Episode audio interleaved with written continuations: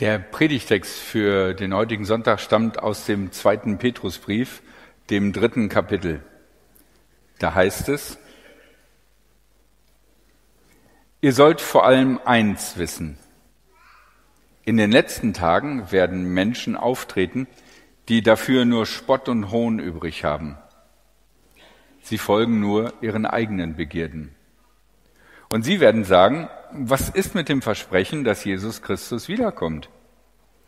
Inzwischen sind unsere Väter gestorben. Doch es ist immer noch alles so, wie es vom Anfang der Schöpfung an war. Wer das behauptet, übersieht eins. Es gab schon einmal einen Himmel und eine Erde. Gott hat sie durch sein Wort aus dem Wasser geschaffen und durch Wasser werden sie auf sein Wort hin zusammengehalten.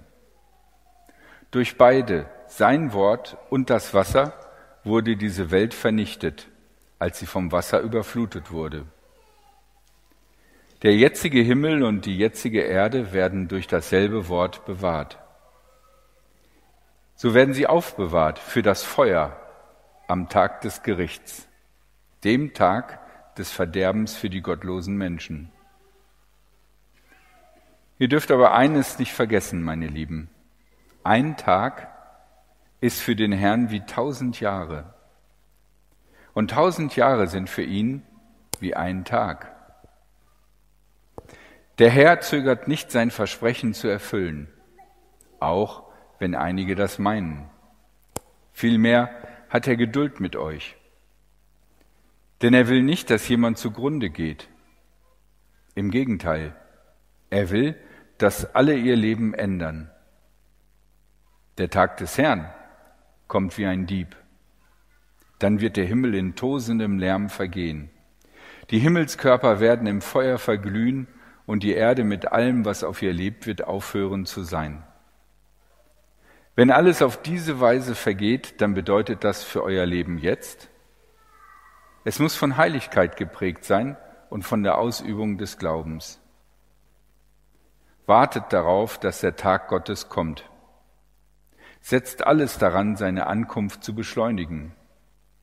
An diesem Tag wird der Himmel im Feuer vergehen und die Himmelskörper werden in der Gluthitze schmelzen. Doch dann erwarten wir einen neuen Himmel und eine neue Erde, wie Gott sie uns versprochen hat. In ihnen wird Gerechtigkeit herrschen. Vier Gedanken wollen Annette und ich euch mit auf den Weg geben. Und der erste Gedanke, ähm, den man vielleicht gar nicht so in diesem Text vermutet, ist, Christen sollen ermutigt werden. Die erste Generation von Christen hat einen extremen Start hingelegt. Sie haben die Auferstehung Jesu erlebt. Sie haben viele Wunder in ihren Gemeinden erlebt. Sie sind 100 Prozent überzeugt, dass das Ende der Welt nahe ist. Und mit nahe ist nicht irgendwie die nächsten 100 Jahre gemeint, sondern keiner von euch wird sterben, bevor nicht das Ende der Welt kommt. Wenn man so eine Erwartung hat, dass das Ende der Welt sein wird zu meinen Lebzeiten, dann kann man in Ruhe alles auf eine Karte setzen dann ist es vollkommen egal, wie, für was du deine Rentenversicherung überlegt hast. Die kannst du der Gemeinde spenden, weil das Ende der Welt kommt. Du wirst die Rente nicht mehr brauchen. Das Geld, was du dir aufgehoben hast für schlechte Zeiten, kannst du den Armen geben. Du wirst es nicht mehr brauchen. Es zählt nur eins, bald ist das Ende der Welt. Du musst ja auch keine Solarpanels mehr aufs Dach basteln. Die zahlen sich nicht ab, weil Gott wird eher kommen. Und so haben diese Christen alles auf eine Karte gesetzt. Und die Urgemeinde floriert und die Leute sind begeistert von diesem Enthusiasmus. Und die Gemeinden haben viel Geld und geben das Geld aus für äh, Essen für Menschen, die nichts zu essen haben. Und dann passiert das, was schon so oft auch später noch in der christlichen Geschichte passiert ist. das erwartete Ende tritt nicht ein. Jesus kommt als nicht wieder. Da sterben die ersten Christen. Vielleicht waren die keine richtigen Christen, deswegen ist es okay, dass sie sterben. Jesus wird trotzdem kommen. Dann sterben immer mehr Leute. Und irgendwann stellen die Christen fest, hm, alle, die damals bei Jesus waren, sind jetzt mittlerweile tot. Hier heißt es, unsere Väter sind alle gestorben. Die Leute der ersten Generation sind gestorben. Ja, was bedeutet das jetzt? Das Ende der Welt, die Erwartung, die man hatte, ist nicht eingetroffen. Definitiv nicht. Die Welt sieht immer noch so aus, wie sie schon immer aussah. Der römische Kaiser, oh, er regiert immer noch. Das römische Reich expandiert sogar noch. Wie soll man damit umgehen?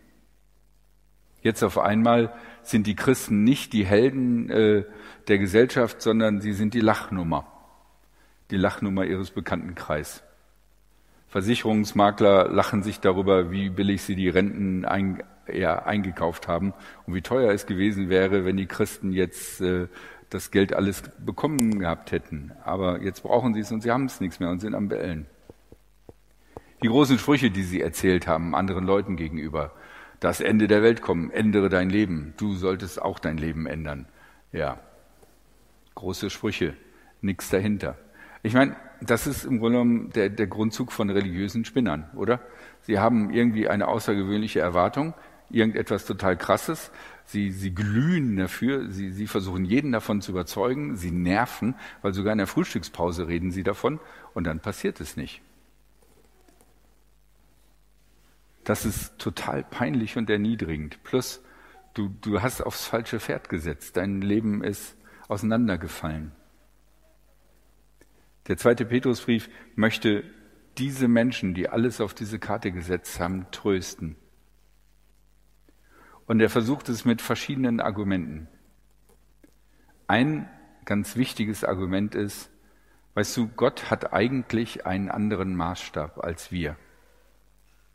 Gott steht außerhalb der Zeit. Wenn dein Chef sagt, das muss fertig werden, so schnell wie möglich, dann hast du eine ungefähre Vorstellung, wie schnell das sein soll. Wenn du eine Hausarbeit schreiben musst und einen Abgabetermin hast, hast du eine Vorstellung, wann das ist. Aber die Vorstellungen, die Gott von Zeit hat, sind anders. Gott steht außerhalb der Zeit. Wenn Gott sagt, das wird bald passieren, hm, ist vielleicht ein anderer Maßstab. Ein Tag fühlt sich vielleicht für Gott an wie tausend Jahre. Oder aber wenn du dir überlegst, dass Gott alles mitkriegt, was in dieser Welt passiert, all das, was jetzt gerade passiert, all die Leute, die jetzt gerade Sekunde für Sekunde sterben und, und Gott erlebt jeden einzelnen Tod, man kann sich auch vorstellen, dass ein einziger Tag sich für Gott anfühlt wie tausend Jahre für uns, bei all dem, was er sieht und mitbekommt. Darum sagt der Brief, entspann dich. Ihr habt nicht auf das falsche Pferd gesetzt. Wir haben uns eine andere Vorstellung gemacht. Und da bin ich bei einem wichtigen Gedanken. Dieses Problem, was der zweite Petrusbrief anspricht, ist ein Problem, was den Übergang der ersten zur zweiten Generation von Christen war. Die die Naherwartungen hatten und die, die merken, das läuft nicht so, wie unsere Väter es uns beigebracht haben. Aber ich glaube, auch wir haben manchmal Erwartungen an Gott, von denen wir überzeugt sind, dass Gott das machen müsste. Das können ganz unterschiedliche Sachen sein. Ich habe zum Beispiel lange gedacht, ich mache das, was Gott will, also ich arbeite für Gott und dann wird Gott auch gucken, dass das bei mir läuft. Und ich hätte nie gedacht, dass Drama und Tod einfach in meine Familie reinbrechen kann, weil ich gedacht hätte, ich passe auf Gottes Sachen auf, dann wird er auf meine Sachen aufpassen. Ich kümmere mich um die Menschen, die Gott wichtig sind, und Gott kümmert sich um die Menschen, die mir wichtig sind. Vielleicht hast du eine andere Vorstellung davon, äh, wie Gott eigentlich handeln müsste. Und irgendwann erlebst du auch, dass es nicht so läuft, wie du gedacht hast, dann kann auch für uns dieser Text wichtig sein. Wenn wir sehen oder wenn wir, und wir begreifen müssen, dass so, wie wir uns vorstellen, wie Gott eigentlich handeln sollte, und so, wie Gott handelt und wie es aus seiner Sicht ist, dass sich das unterscheidet. Nicht nur das Zeitgefühl Gottes, der in der Ewigkeit ist, ist ein anderes als unseres. Auch manche Wichtigkeiten, die Gott hat und die wir haben, unterscheiden sich deutlich. Von daher, wenn deine Erwartungen nicht bestätigt werden, bedeutet das nicht, dass Gott dich vergessen hat, dass Gott dich belogen hat, dass Gott dich nicht mag, sondern es bedeutet, dass Gott eine andere Sicht auf die Dinge hat. Und das möchte dieser Brief den Menschen der zweiten Generation sagen. Seid nicht enttäuscht. Ihr habt nicht auf das falsche Pferd gesetzt, obwohl es anders gelaufen ist, als ihr gedacht habt, sondern Gott wird die Dinge, die er versprochen hat, tun, zu seiner Zeit, auf seine Art. Die nächsten beiden Gedanken wird uns die Annette nahebringen.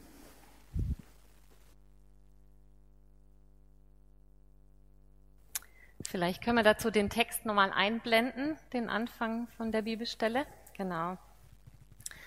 Der zweite Gedanke ist der, dass wir einen Bezug herstellen können zu dem ersten Gebot, dass es nämlich einen Gott gibt.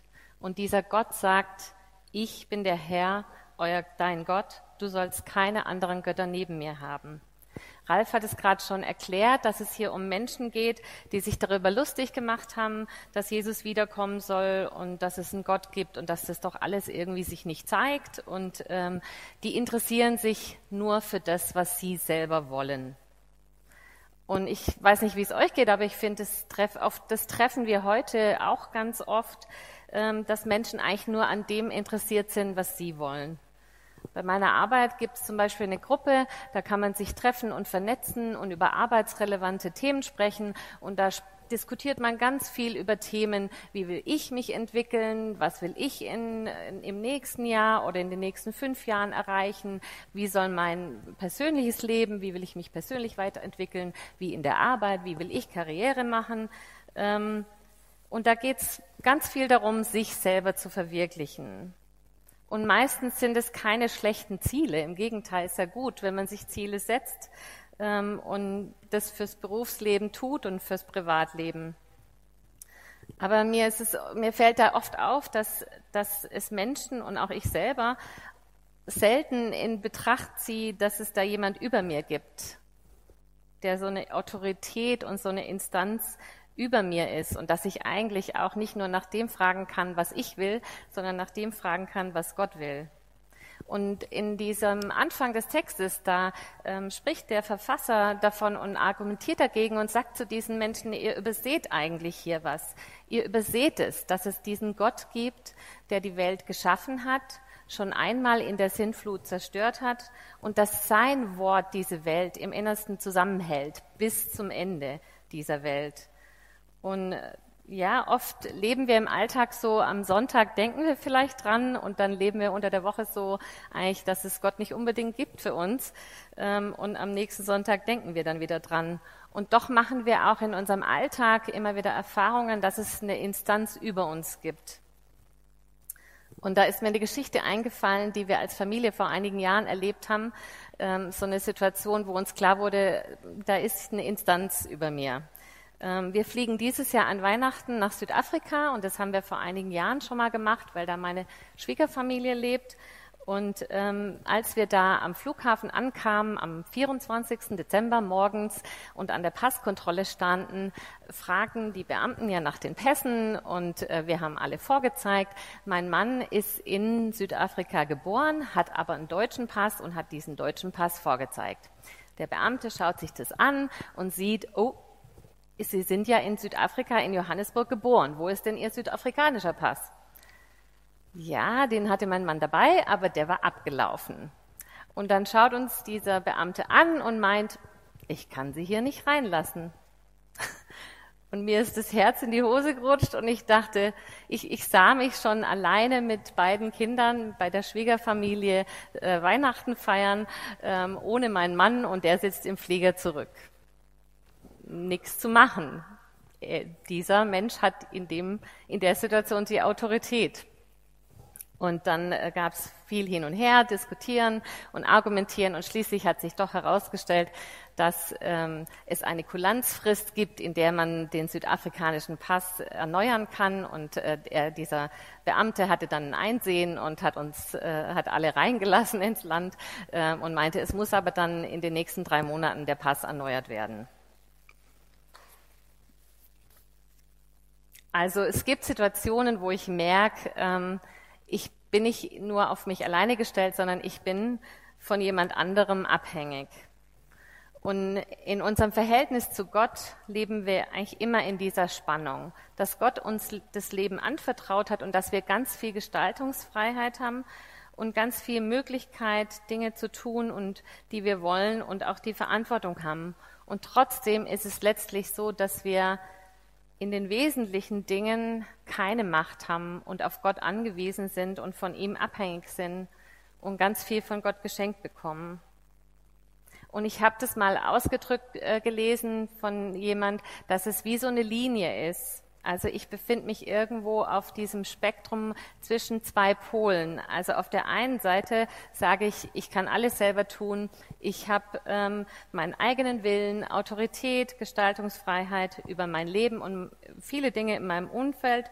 Und auf der anderen Seite ist dieser Pol, ich bin abhängig von Gott, eigentlich in allem, was ich tue. Und kann eigentlich nur durch ihn wirklich Dinge bewirken. Und das Wesentliche in meinem Leben habe ich eigentlich geschenkt bekommen. Und die Autorin, die meinte dann, dass die, dass wahre Demut eigentlich bedeutet, zu wissen, wo man da steht, wer Gott ist, dass es diesen Gott gibt und wer der ist und wo aber Gott mir auch Gestaltungsfreiheit und Autorität gibt, mein Leben anzugehen und dass ich da auch mutig vorangehen kann. Oft ist es so, wenn wir an eine höhere Instanz denken, dass wir dann auch oft damit assoziieren, dass Macht in negativer Weise ausgenutzt wird. Und wir sehen ja auf dieser Welt leider sehr viele Beispiele dafür, wo ähm, Diktatoren ihre Macht ausnutzen und Willkür betreiben. Und bei Gott ist es ganz anders.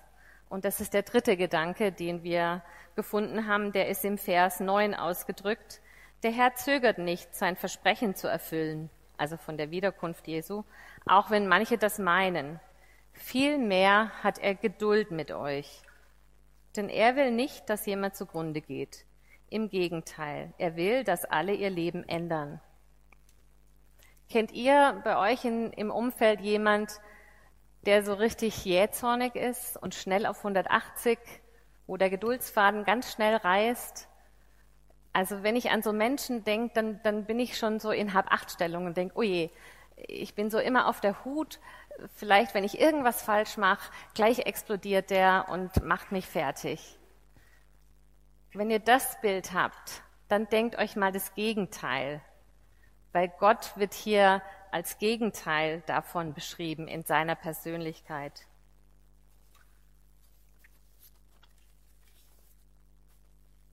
Es gibt hier einen Begriff, ähm, dieses, dieser Begriff Geduld, der wird in manchen Übersetzungen auch als Langmut übersetzt und ich habe das mal recherchiert.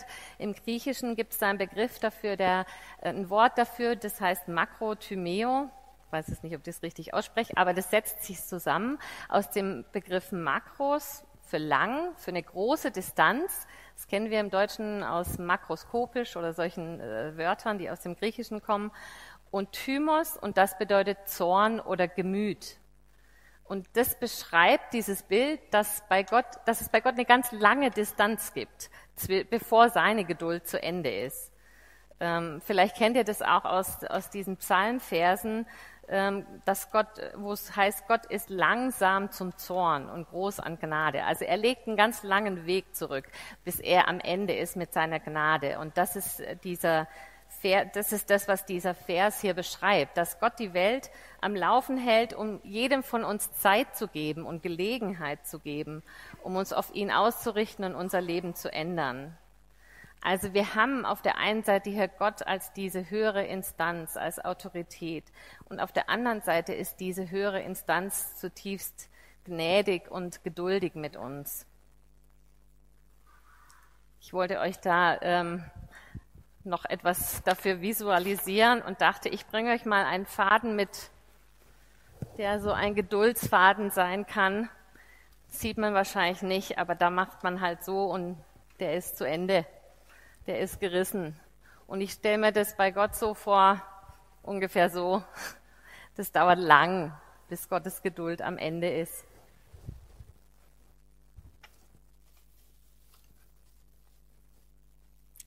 Und die Frage, die in diesem Text dann auch, wo es, also worum es dann auch geht, ist, was macht denn dieses Wissen um die Wiederkehr Jesu mit mir und das Wissen um ein Ende dieser Welt? Und da kann ich mir überlegen, was, was ist denn dann sinnvoll zu tun, wenn ich von diesem Ende her denke und, und diese Perspektive vor Augen habe. Und ich finde, da gibt's, ähm, das ist schön ausgedrückt, ähm, in einer Übertragung von Roland Werner, die heißt Das Buch, das so eine Bibelübertragung, und da heißt dieser Vers 11, wenn sich dies alles auflösen wird, wie nötig ist es dann, dass ihr euer Leben in klarer Ausrichtung auf Gott und in Ehrfurcht vor ihm führt? Lebt so, dass ihr die Erscheinung dieses großen Tages unseres Gottes erwartet, ja beschleunigt. Und was dann nach diesem großen Tag kommt, das wird uns jetzt der Ralf noch erläutern.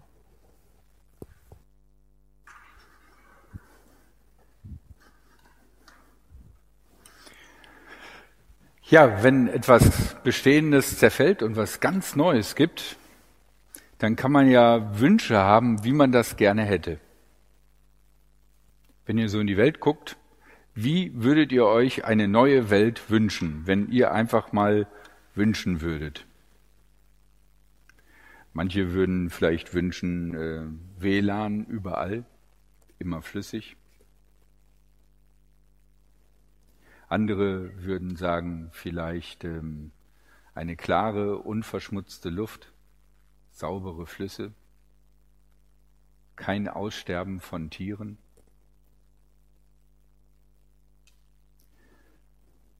Wir haben alle unterschiedliche Vorstellungen davon, was in so eine neue Welt rein müsste.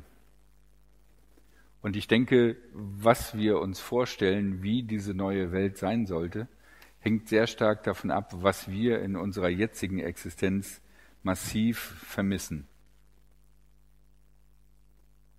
Was man bei der Verkündigung Jesu sehen kann, Leute reagieren massiv darauf, dass es genug zu essen geben wird für uns nicht das Problem, aber ich denke, es gibt viele Leute in dieser Welt, die sagen würden, in einer neuen Welt müssten alle genug zu essen haben. Manche erwarten auch ewigen Lobpreis, ein Lobpreislied nach dem anderen, so wie die Cherubim, die ja Tag und Nacht äh, gebücket singen, heilig, heilig, heilig. In äh, dem Text vom zweiten Petrusbrief heißt es, dass es dort Gerechtigkeit geben wird. Denn er sagt, doch dann erwarten wir einen neuen Himmel und eine neue Erde, wie Gott sie uns versprochen hat. In ihnen wird Gerechtigkeit herrschen. Die Römer hatten ein ganz raffiniertes, ausgebautes Rechtssystem. Aber trotzdem war es natürlich ein Rechtssystem, was installiert war von Eroberern die in besetzten Gebieten diktiert haben, wie es so läuft. Von daher gut die Vorstellung, dass viele, viele Menschen im römischen Reich sich nach einer Gerechtigkeit sehnten. Und das ist nicht nur ein Bedürfnis, was da ein paar Leute haben, so wie ich vielleicht das Bedürfnis habe, äh, dass all die ausgestorbenen Tiere wiederkommen. Das finde ich ziemlich cool. Stell dir mal vor, du begegnest zum Tyrannosaurus Rex und der will dich nicht mehr fressen, sondern äh, du kannst dir den in Ruhe angucken. Das wäre doch absolut cool, oder? Also ich finde Dinosaurier super. Es ist nicht einfach nur ein Wunsch, sondern in ganz, ganz vielen Stellen im Alten Testament ist Gerechtigkeit ein Thema. Und wird Gerechtigkeit als das angesehen, was äh, das jüdische Volk erfüllen soll und was die Christen auch genauso erfüllen sollen. Gerechtigkeit. Gerechtigkeit, die fair ist. Gerechtigkeit, die unbestechlich ist, bei der nicht gemauschelt wird. Eine Gerechtigkeit, die ohne Ansehen der Person ist. Jede Person wird gleichgerecht gerichtet, egal wie wichtig sie ist, wie unwichtig sie ist, wie sie aussieht, was für Connections sie zur Richterfamilie hat oder was auch immer. Und in den letzten Tagen ist mir klar geworden, wie riesig groß Gerechtigkeit als Wort ist. Wir wollen ja alle Gerechtigkeit für uns. Aber wenn du guckst, dass alle Gerechtigkeit für sich wollen, kommen wir in ein großes Dilemma. Zum Beispiel wollen die jüdischen Familien Gerechtigkeit für ihre entführten Familienmitglieder. Sie wollen, dass da Gerechtigkeit geschieht.